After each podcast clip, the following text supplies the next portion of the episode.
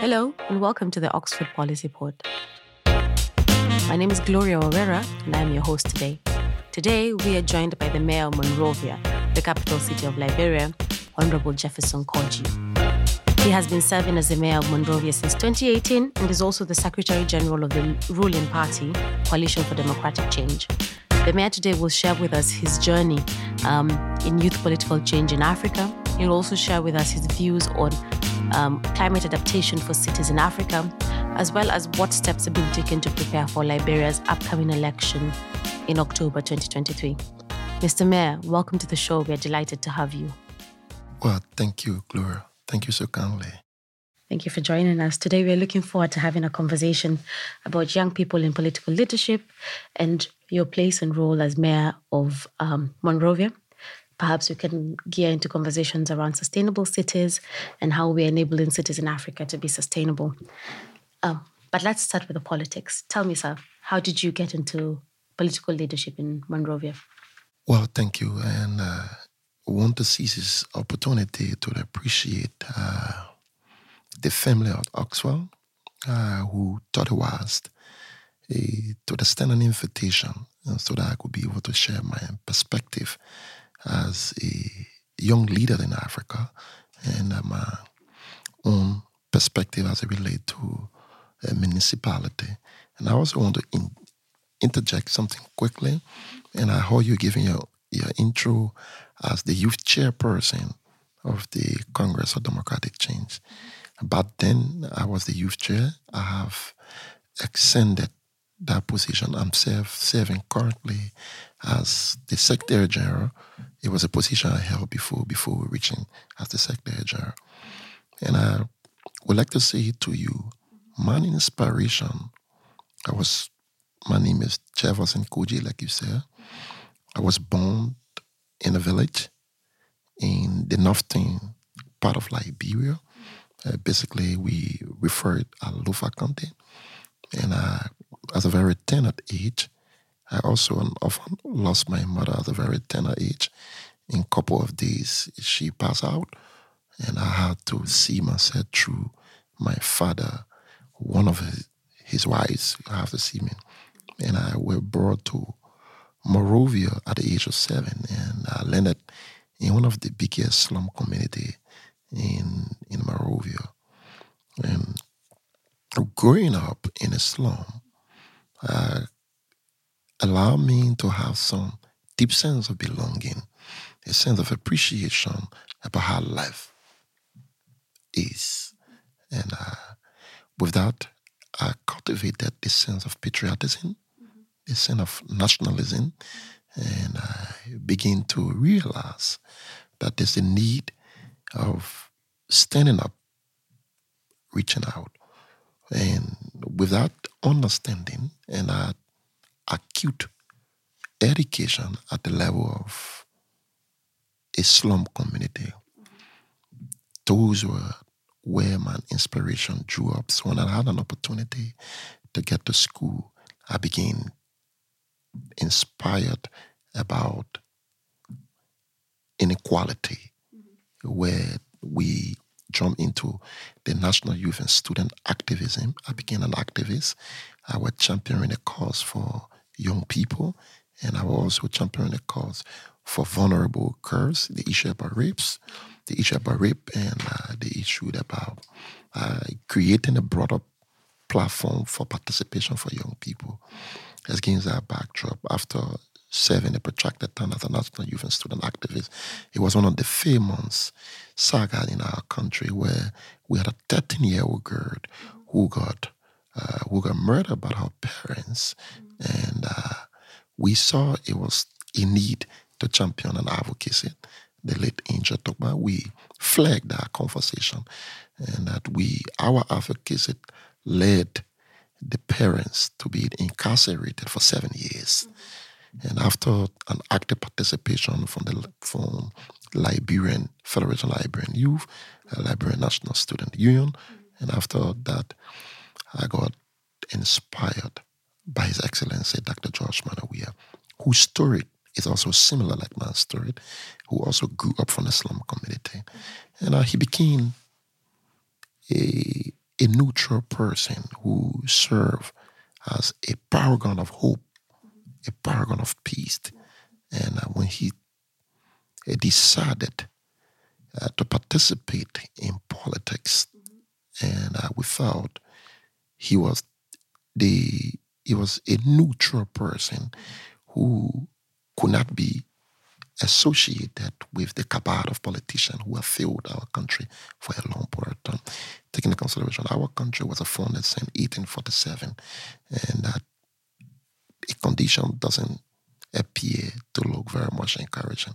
So basically, I want to say to you, those are things that really inspire me, and uh, the inspiration got to do with uh, inequality, uh, disinf- uh, you know, we call disadvantage, and that the urge for standing up, Uh, allowing you to let your voice to be heard, particularly not selfishly, but in a collective and general interest of your country. So the sense of nationalism and patriotism remain uh, the the sense of identity in my journey to what I am today. Thank you very much. That sounds like a journey of resilience, endurance, um, and championing for the rights of the unfortunate. Um, you've been mayor of Monrovia since twenty nineteen, um, twenty eighteen. Yes. Please share with me um, and with us here on the podcast, what have been your fl- flagship initiatives that you have implemented? What are you most proud of in your time as mayor?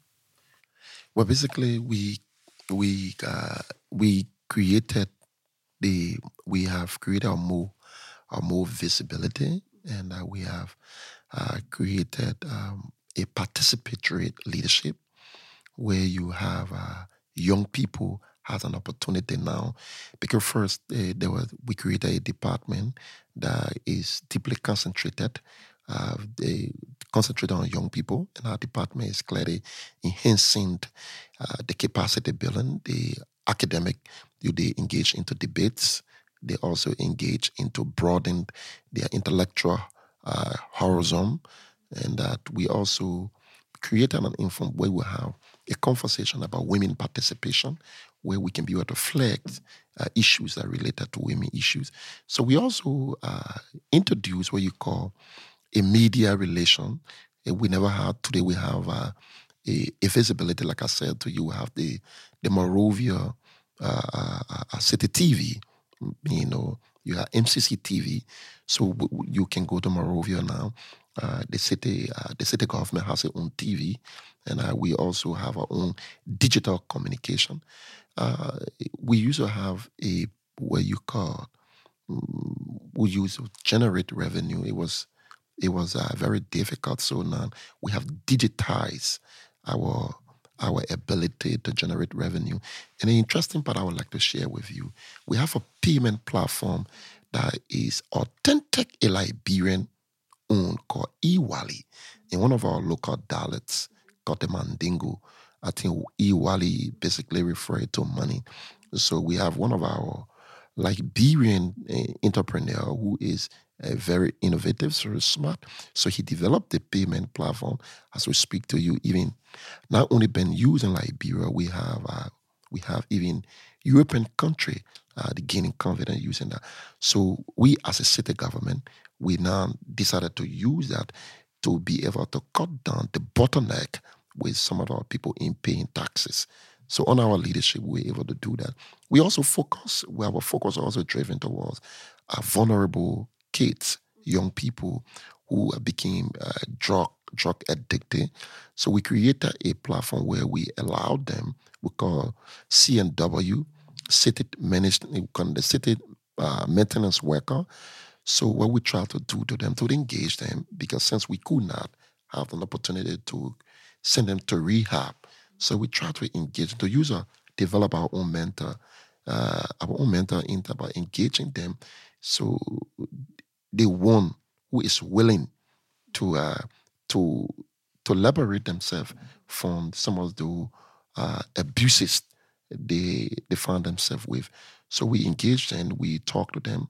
So we were able to engage into uh, having the city, the street clean. We told them to plant trees. So those are some of our approaches, and uh, we're looking forward to see one of our major, major challenge is sanitation. As we speak to you. We stay talk, trying to talk to the, we talk to the World Bank, and uh, even up to my person, I am the twenty-seventh mayor uh, of the city. We yet to have a landfill, so I'm hoping to see on my, like I say, we can be able to construct a modern landfill where we can be able to deal with one of the greatest challenge of the Monrovia City government, which happens to be sanitation and job creation. Thank you very much for sharing your work, um, bringing transparency to governance in Monrovia, improving revenue collection, and addressing the needs of the vulnerable youths um, in Monrovia. But something struck me, participatory leadership. You talk about involving, building the capacity of youths and women to engage with politics. Tell me, as a young leader in African politics, what has been your challenge or your road towards political leadership, and what do you think is the place of young people in political leadership on the continent? Well, I would like to share with you, uh, historically speaking, Africa as a continent have, has a mismanaged brand. The brand of Africa has been mismanaged in a sense that we've been projected that things or uh, innovative things doesn't happen in Africa. Uh, positive things doesn't happen so easily.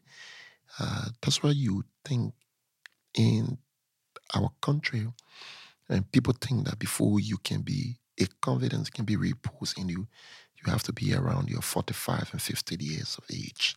And uh, when I became mayor, as the age uh, thirty-one to thirty-two years, it was like unimaginable. All of the conferences that I attended, and people were asking, are you the mayor? And I said, yes, I'm the mayor.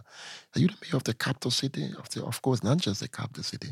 I'm the mayor of a country that was founded in eighteen forty-seven, and it's the first independent country on the continent of Africa. They said, but how do you, how you manage to be? I said, because we we believe that it doesn't, we sh- it should not only be acceptable in London, where you have a very young person, his twenties, can have an, you know, can have a confident repose in him and be doing things, or you go to Washington, D C. We believe there are a lot of bright minds in Africa, but I think the space are not just given it. So I think it's got to do with the mindset. We need to revisit our mindset. We need to, instead of seeing young people as threat, we might begin to see young people as assets. And I think that have been the challenge we're facing on our continent. So on our leadership as the uh, as the mayor and uh, His Excellency Doctor George Manneh Weah, he disrupted a you know a whole order of our country. He he he afforded an opportunity for a cross section of young people uh, to to participate in politics, and that's why I was able to serve as a mayor. And uh, a lot of of our young people serving in head of agency and also serving as ministers, serve in ministerial position. So we are saying not just in Liberia, even though Liberia is known for certain history, we serve, we we can be uh, regarded as the first country to accept the first female elected president, Her Excellency, Madam Ellen Johnson Sirleaf. So we're beginning to see again a revolution that, look, young people in their twenties, in their thirties, must be given an opportunity to serve, to, you know, to position of key influence so that we can be able to change, it will change the perception of our continent, Africa. Well, well done to Liberia for leading the charge. Very well done. And as a young woman, um, I, I have to say that um, we were very proud of Sir um, Helen Sirleaf, of Madam Sir um, Sirleaf Helen Johnson.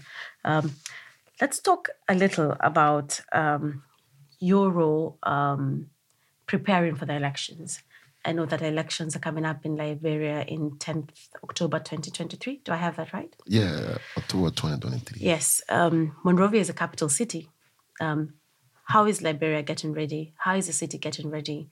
What what has been put in place to ensure that we have participation, but also um, safety and security for people to be able to engage and exercise their civic rights? How do you anticipate this election will be in, in, in Monrovia? And what preparedness is being put in place? Please share some of that. Well, basically, uh, ourselves in opposition as a, like I went from the onset of this conversation, like I said to you, uh, owing from the fact that I serve as a former national youth and student activist and subsequently becoming a, a political figure, I was in the opposition. I serve as the former national youth leader of the leading of the leading opposition. I want to praise and couple of times honor, honor the leadership of Ellen Johnson Sirleaf. And uh, what what I'm very proud of is uh, Ambassador Weah, His Excellency, he's, he's not a traditional politician. He is a he happens to be a philanthropic. He happens to be um, a humanitarian who urge is wanting to make an impact in the life of his people. So on the basis of that, he he have changed the paradigm of leadership. And I can say to you without stupor uh, that as we go to these elections, uh, security, it is the first time on Ellen Johnson Sirleaf, the United Nations security was in charge of the security of our country. But it is the first time that this president have provided leadership where the security is squarely enhanced of the Liberians themselves.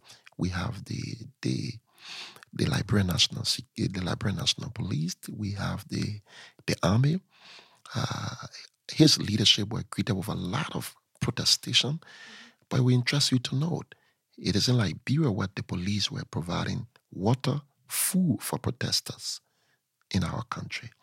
So because the president instructed them that he wants to preside over a country where people can have an opportunity to express their view, where people can disagree with him, but at the same time, he can, he can protect their right to disagree and they can be fed even within their disagreement. So I think that has been, or we speak to you, coroners, I speak to you, there has been no political prisoner. Unlike people like, oh, we were a political prisoner back then, though he's going this, uh, he's in the six years now, there have been no political prisoner.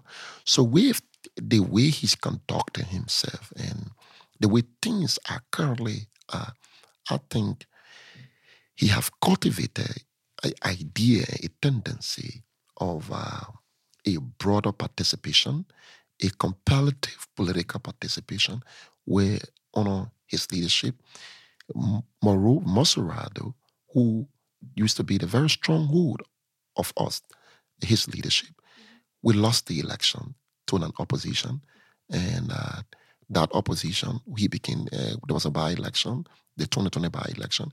The president campaigned, and you know, he he campaigned in a very vigorous way, but the people made a decision. We they, we lost as a ruling party. I just trying to draw your attention to see how open-minded this leadership have become and how we have guaranteed uh, the sense of political participation.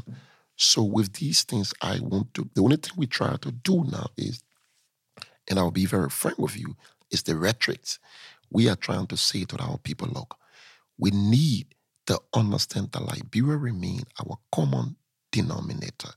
No matter how we disagree, let us not destroy this country because we want to remove a particular you know, group of people in power.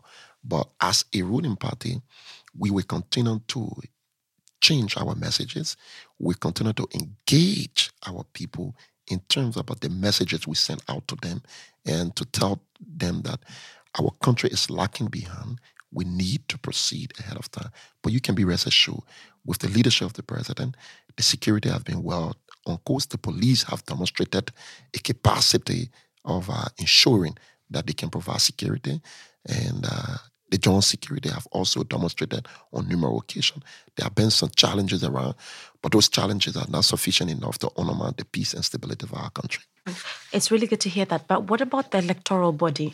Is there an independent electoral body in Liberia? How are they preparing? Will the election be physical? law, or will there be electronic means? What about the fourth estate? Does the fourth estate cover the election? Will they have the chance to be in the media? How can we be assured that young people will, particularly young people, will, will be able to participate and follow closely what is happening? How, how are the rest of the apparatus outside of the security, the electoral body, the, the news media, the rest of the political party, the opposition party? How is everyone prepared? I can say to you, Liberia is is become Liberia is currently the theater of freedom of speech, and there is nowhere where media are so freed in expression. This is a this is a this is a place where people wake up in the morning and insult the president as their weight and pleasure. And this president, like I said to you, this president, apparently the reason why he's not moved, he's not moved because he's not a traditional politician. He's a guy who who believes he feel very, he feel very obligated. He feel traditionally obligated to make an impact because this is a man who was born and raised in the slum, and he all he saw was one thing. But he lived his life in Europe, and uh, he became he became an iconic figure of Africa who uh, called the soccer war. Uh, George, I don't know what you heard about him before. Yes, we have. So the media has been, the free media has been, to it, you know, you can do your research. There have been no media person, you know, a practitioner who has been in, incarcerated. There have been no media institution who have been uh, been ruffled because of their opinion being expressed, even though some of some of them can wantonly, uh, can wantonly, what you call, violate, but the president, you know, even a matter of, there's a bill that the president called the Kamari Kamara, uh, what you call, you know, label. The president has created free speech. So you can't go, no politician can sue anybody for libel. The president had decriminalized free speech. So that's what we hear. Then under his leadership, he decriminalized free, free, free speech. Then the issue about the electoral body, the electoral body, it, I want, it, you know, our governance system is structured in a way, like, you know, Liberia, like the United States of America. We have three branches of government. We have the executive, we have the judiciary, and we have the legislature. So the president can appoint the uh, the, the electoral body, but uh, they can be confirmed by the legislature. But we interest you to note that once they are appointed, they have seven years, meaning you cannot. The president has absolutely nothing to do to them, so they become they become uh, independent. Independent, and a matter of fact, we won't say to you, bulk of them were people that the president reaffirmed their decision. They were not appointed by him. What he did, he just reaffirmed them. He reappointed them, and now uh, they are there. So as we speak to you currently, the, uh, the voter registration is currently going on. We are going to use currently we're using an electronic registration, where you go, you have your card and you be electronic to be able to minimize uh, uh, voter fraud, where you don't have many people registering twice and things. So he did this the first time under his leadership. We have he has introduced transparency in terms of uh, voter registration. So he's doing uh, quite well ensuring that. So what we try to do, and I would say to you, we have our internet, we have ECOWAS, we'll be monitoring the process. We have the European Union, we monitor the process. We have the United States uh, Carter Center, and a lot of these global uh, inst- in organizations that is involved in uh, even London, they are involved into electoral uh, uh, processes. We also have an opportunity to follow through. Okay. Thank you very much. Sounds like you're ready for the election. Um, let's talk more about um, your time as mayor, and particularly in the wave of sustainability and sustainable cities and climate responsiveness. I am aware that you're the executive member of the Global Parliament of Mayors and a member of the International Coalition for Local Environment Initiative, I C L E I Africa Committee.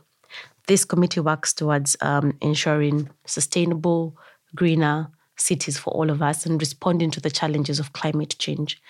In Monrovia, how are you adjusting to the climate? How are you safeguarding water, greening your spaces? What initiatives are you taking that are helping Monrovia adjust to, to the vagaries of climate change? Yeah, uh, currently before I even left, we were we won a grant of two hundred thousand dollars, and uh, currently we, you know, Monrovia is a coastal city, and uh, we're trying to uh, plant uh, trees, uh, mango trees and, and coconut trees. So because, you know, a lot of our our uh, residents, they became victim of, of flood disasters. They became victim of flood disasters. So what we thought to do is that we have an initiate, an, an initial engagement where we, my thing is that we are geared towards, we have a very huge ambition under my leadership. Hopefully, when we get re-elected, we're hoping to see uh, we can be able to uh, equate to plant a million trees in and around Monrovia. We're trying, but currently now we we are targeting the first, what you call, the first forty thousand trees. That's we started. We started first, the first one we we we, we planted, it was ten thousand. So now we're planting additional forty thousand that will equate it to fifty thousand trees. And now we have changed the location of the planting of those trees. We're trying to plant a mango tree along the long side of the, the beach uh, so that it can, uh, it can serve many uh, purposes. One is to begin to, uh, to prevent flood erosion, and uh, to also give an opportunity to the uh, the residents down there. So before I came, we launched that, and we tried to launch the initiative of the forty the forty thousand tree. We we plant at least about about twenty five thousand mangrove, and we're gonna plant another fifteen thousand uh, uh, what you call coconut trees. And we during that too, you talk about the Global Parliament of Mayors. Obviously, yeah, the Global Parliament of Mayors. We even were we're gearing towards hosting a summit, but unfortunately for us, uh, we have some concern because the elections are coming and those things. So we have we have decided, being as executive committee member on the board, we have decided to the September twenty twenty-three, due to the unforeseen uh, occurrences, we have arranged the virtual event on September fifteenth. The mayors we. Being invited to participate on an ongoing pre-summit debate on empowering and engaging and caring for cities, delivering the democracy and development with a next generation organized by Monrovia and the G P N. So we also we also will be exploring new opportunity for the summit, creating an alliance with other African cities, particularly your city, Nairobi. And, uh, we had we have we have sent a communication to the mayor of Nairobi. Hopefully, he should be they're supposed to be communicating to me. So we are looking between either Nairobi or Accra, but I think uh, we very close, uh, about eighty-five percent, uh, to be having the conversation in Nairobi. Well, we're looking forward to that on behalf of Nairobi, but I, I like the sense of collaboration across African cities and, and, and sharing knowledge and cooperating um, to address issues together. Um, Mister Mayor, yes. I want to, as we as we turn down the interview, I've enjoyed speaking with you, but I, I want to finalize um, seeking wisdom from you. Um, as a young leader, I'm hearing your journey from from destitute circumstances, really, into leadership of Monrovia. Um, we, the students of um, the M P P here, many of us have political ambitions, and a lot of us are young. Uh, but like you said, a lot of young people don't get opportunities in politics. What advice would you give for young people dreaming or desiring to engage in political leadership? What insights would you share um, that you think might inspire them to try for elective office? Well, basically, it, depending where, if I'm talking to an African student, I will share a different perspective. If I'm talking to a European and an American student, I will share a different perspective because the opportunities uh, varies, like I said to you. I take, for example, I was just telling somebody I'm going, I've spoken to a lot of panel, but when I said I was coming to Oxford, it was a different euphoria. The brand, they said, oh, Mayo, you're going to Oxford. Because these people have managed to brand themselves in a very unique way. And that's why I say Africa have been one of the most mismanaged brands in our history.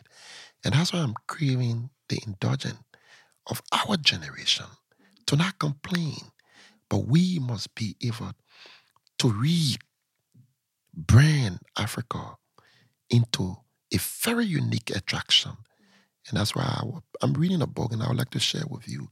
The book is called Africa is Not a Country. Mm, interesting. Africa is not a country. Because too often, people forget to know that Africa is a continent. When they say the Africa, they just think you're from one country. Every one of us. They don't know that you have the wonderful and amazing people of Kenya. Kenya. They don't know they have the Nigerians. They have the Liberians. They just summarize that all of us from one place. So I want to say to you, firstly, we African, we must, as a young person, you must first of all believe in yourself. You must have the self-confidence in yourself. And you must be selfless. And like I was just talking to a couple of students in Oxford, and I asked them, after you acquire this amazing education, what are you going to do? It will interest you to know, out of the five that I spoke to, four told me that they want to remain here. And one of this, one of them was telling me that they would be going to the U S. And the interesting person was you, who said you would go back. Yes, I do intend to go back home. You said you'll go back. That is amazing. That sounds patriotic. That sounds nationalistic. Because we must be there. All is not well. It is those who prepared United Kingdom. The United Kingdom were prepared by British. It was prepared by them. So African must be developed. Africa must be developed by Africans. So we, I know there are challenges. And I mean, people like you, we must go back. We must challenge the status quo. It is not an ordinary thing. We must challenge the status quo. We must serve as democratic disruptor. We must disrupt the system to ensure that the space is given and where we can be able to place our continent, where our forefathers and our ancestors, like Kwame Nkrumah said to us, he said, Africa, we are not African because we are born in Africa. We are African because Africa is born within us.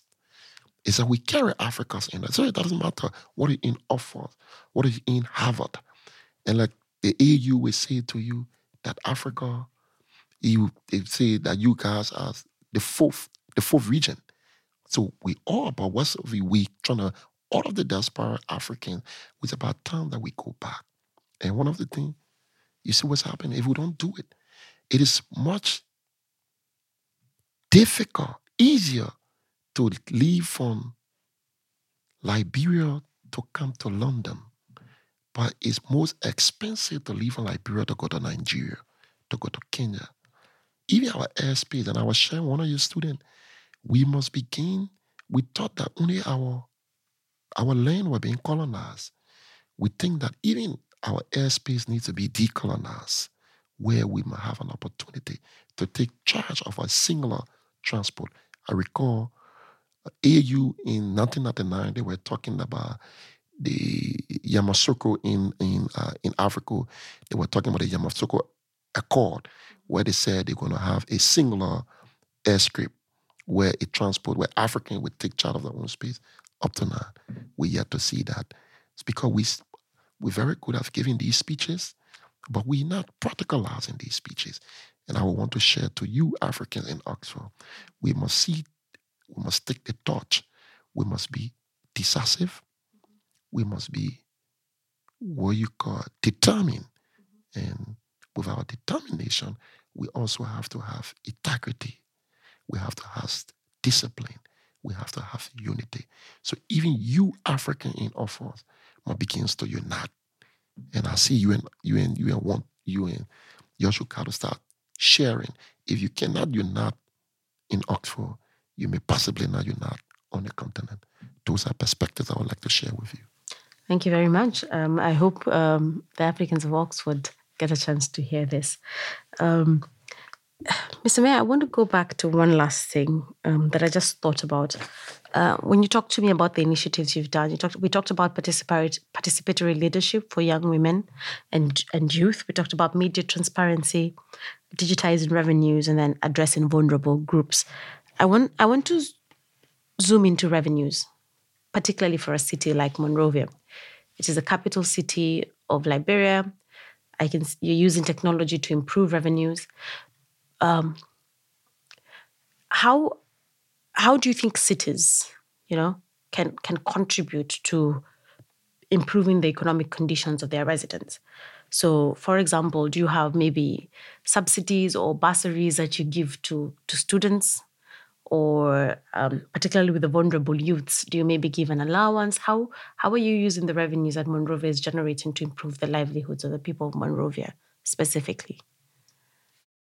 Well, the you see the mindset like I when I would just start, and I, we need a much more we need a much more sensitization of our people. If our people were being sensitized adequately about how to pay their taxes and revenue, so it put on the position to see how we can be, how we can be able to give back the revenue to them. And I'll be very frank with you, even though I shared those things with you, it still remains a daunting challenge for us in the city. We haven't reached the point where our residents have reached the point where they, you know, they find pleasure in paying their revenue. But I think it would be if they develop, they cultivate the culture of paying their revenue, I think it would be a real good thing. We can be able to give back, like we open the schools. We allow them, and we have the fund.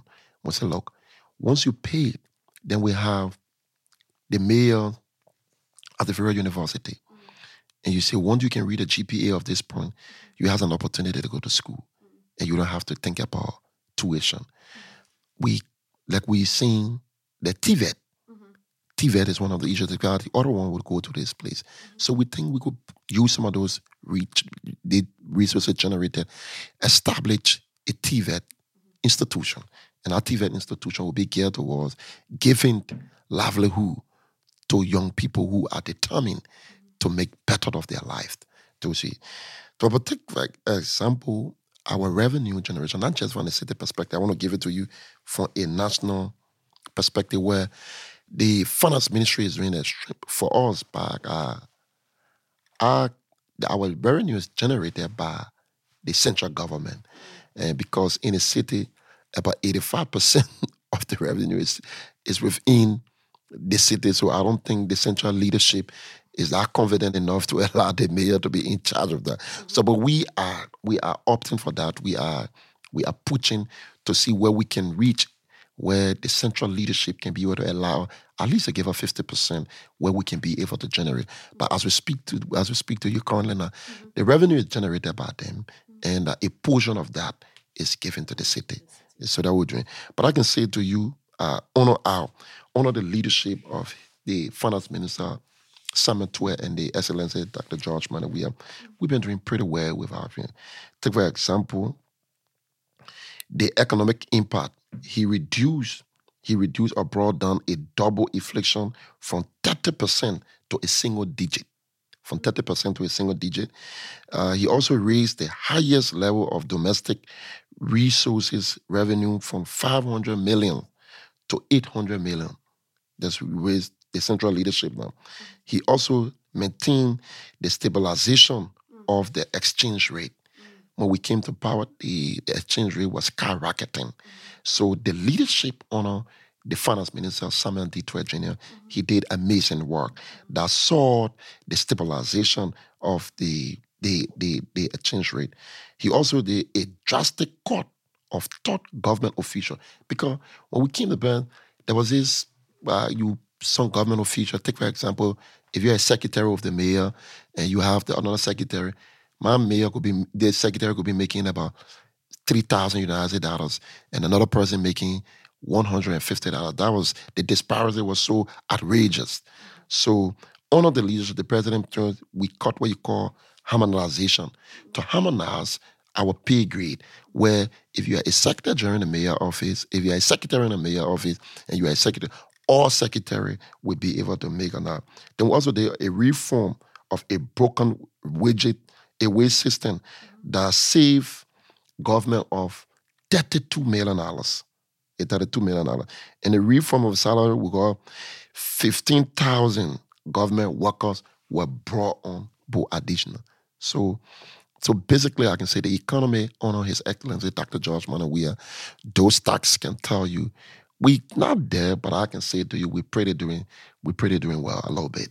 I think it's not a destination. It's about doing the work to get there. um, so I think I think we're coming to the end of our interview. Um, Mister Mayor, if you're reappointed following this election, tell me, what are your plans for Monrovia? What are your grand plans for the city of Monrovia? well, uh, I was appointed. So once the president get elected, then I mean I get reappointed. So in uh, in Monrovia, our mayor used to be uh, elected until Ellen Johnson Sirleaf felt that the politics was so huge with the legislature. So what she did was uh, the Supreme Court ruled that the president has an opportunity to appoint the mayor. So hopefully uh, we guarantee towards. That's why I'm, as a Secretary General, we're doing everything possible to ensure that His Excellency get reelected. If he gets reelected, my major and major legacy is to dealing with sanitation in Monrovia. Sanitation is a, it's a daunting challenge for me and my leadership. And the second one I would like to do is that because I believe that uh, I built a huge responsibility as a young person so that when I leave from here, so people can, so we can be able to erase in the mindset that young people cannot be seen as threat, but instead as assets. So we will also be able to institute, we'll be able to institute a policy that will create, that will be able to institute a job creation policy that you don't have to wait. You just have to wait. You have you don't have to wait to be uh, employed, but job young people can be. You can be in school, and you have an opportunity to say a lot of our people in Monrovia, uh, possibly they don't even know what they want when they get to university. So we, I'm thinking that we. I'm very passionate about T V E T. I want. Uh, so once you leave on high school, you can have an opportunity to have a career path before entering university. Those are two things I want to achieve, hopefully by the grace of God. Okay. Thank you very much for joining us, Mayor Koijee, um, and for sharing with us your work as a young political leader in Africa, the initiatives you're doing um, to help Monrovia adapt to climate change, your work with encouraging participatory leadership, media and transparency in Monrovia, digitizing revenue, and helping Um, Um, at-risk youth within Monrovia. Thank you for sharing your plans um, to address sanitation in Monrovia as well as um, helping young people get career paths. We were delighted to have you here at the Blavatnik School of, of Government and at the Oxford Policy Podcast. To our audience, remember to follow us on social media. You can find us on Instagram at Oxford Policy Pod and on Twitter at Oxford Policy Pod. Remember to like, share, comment. We like hearing from you. Thank you very much. Thank you. Thank you so much.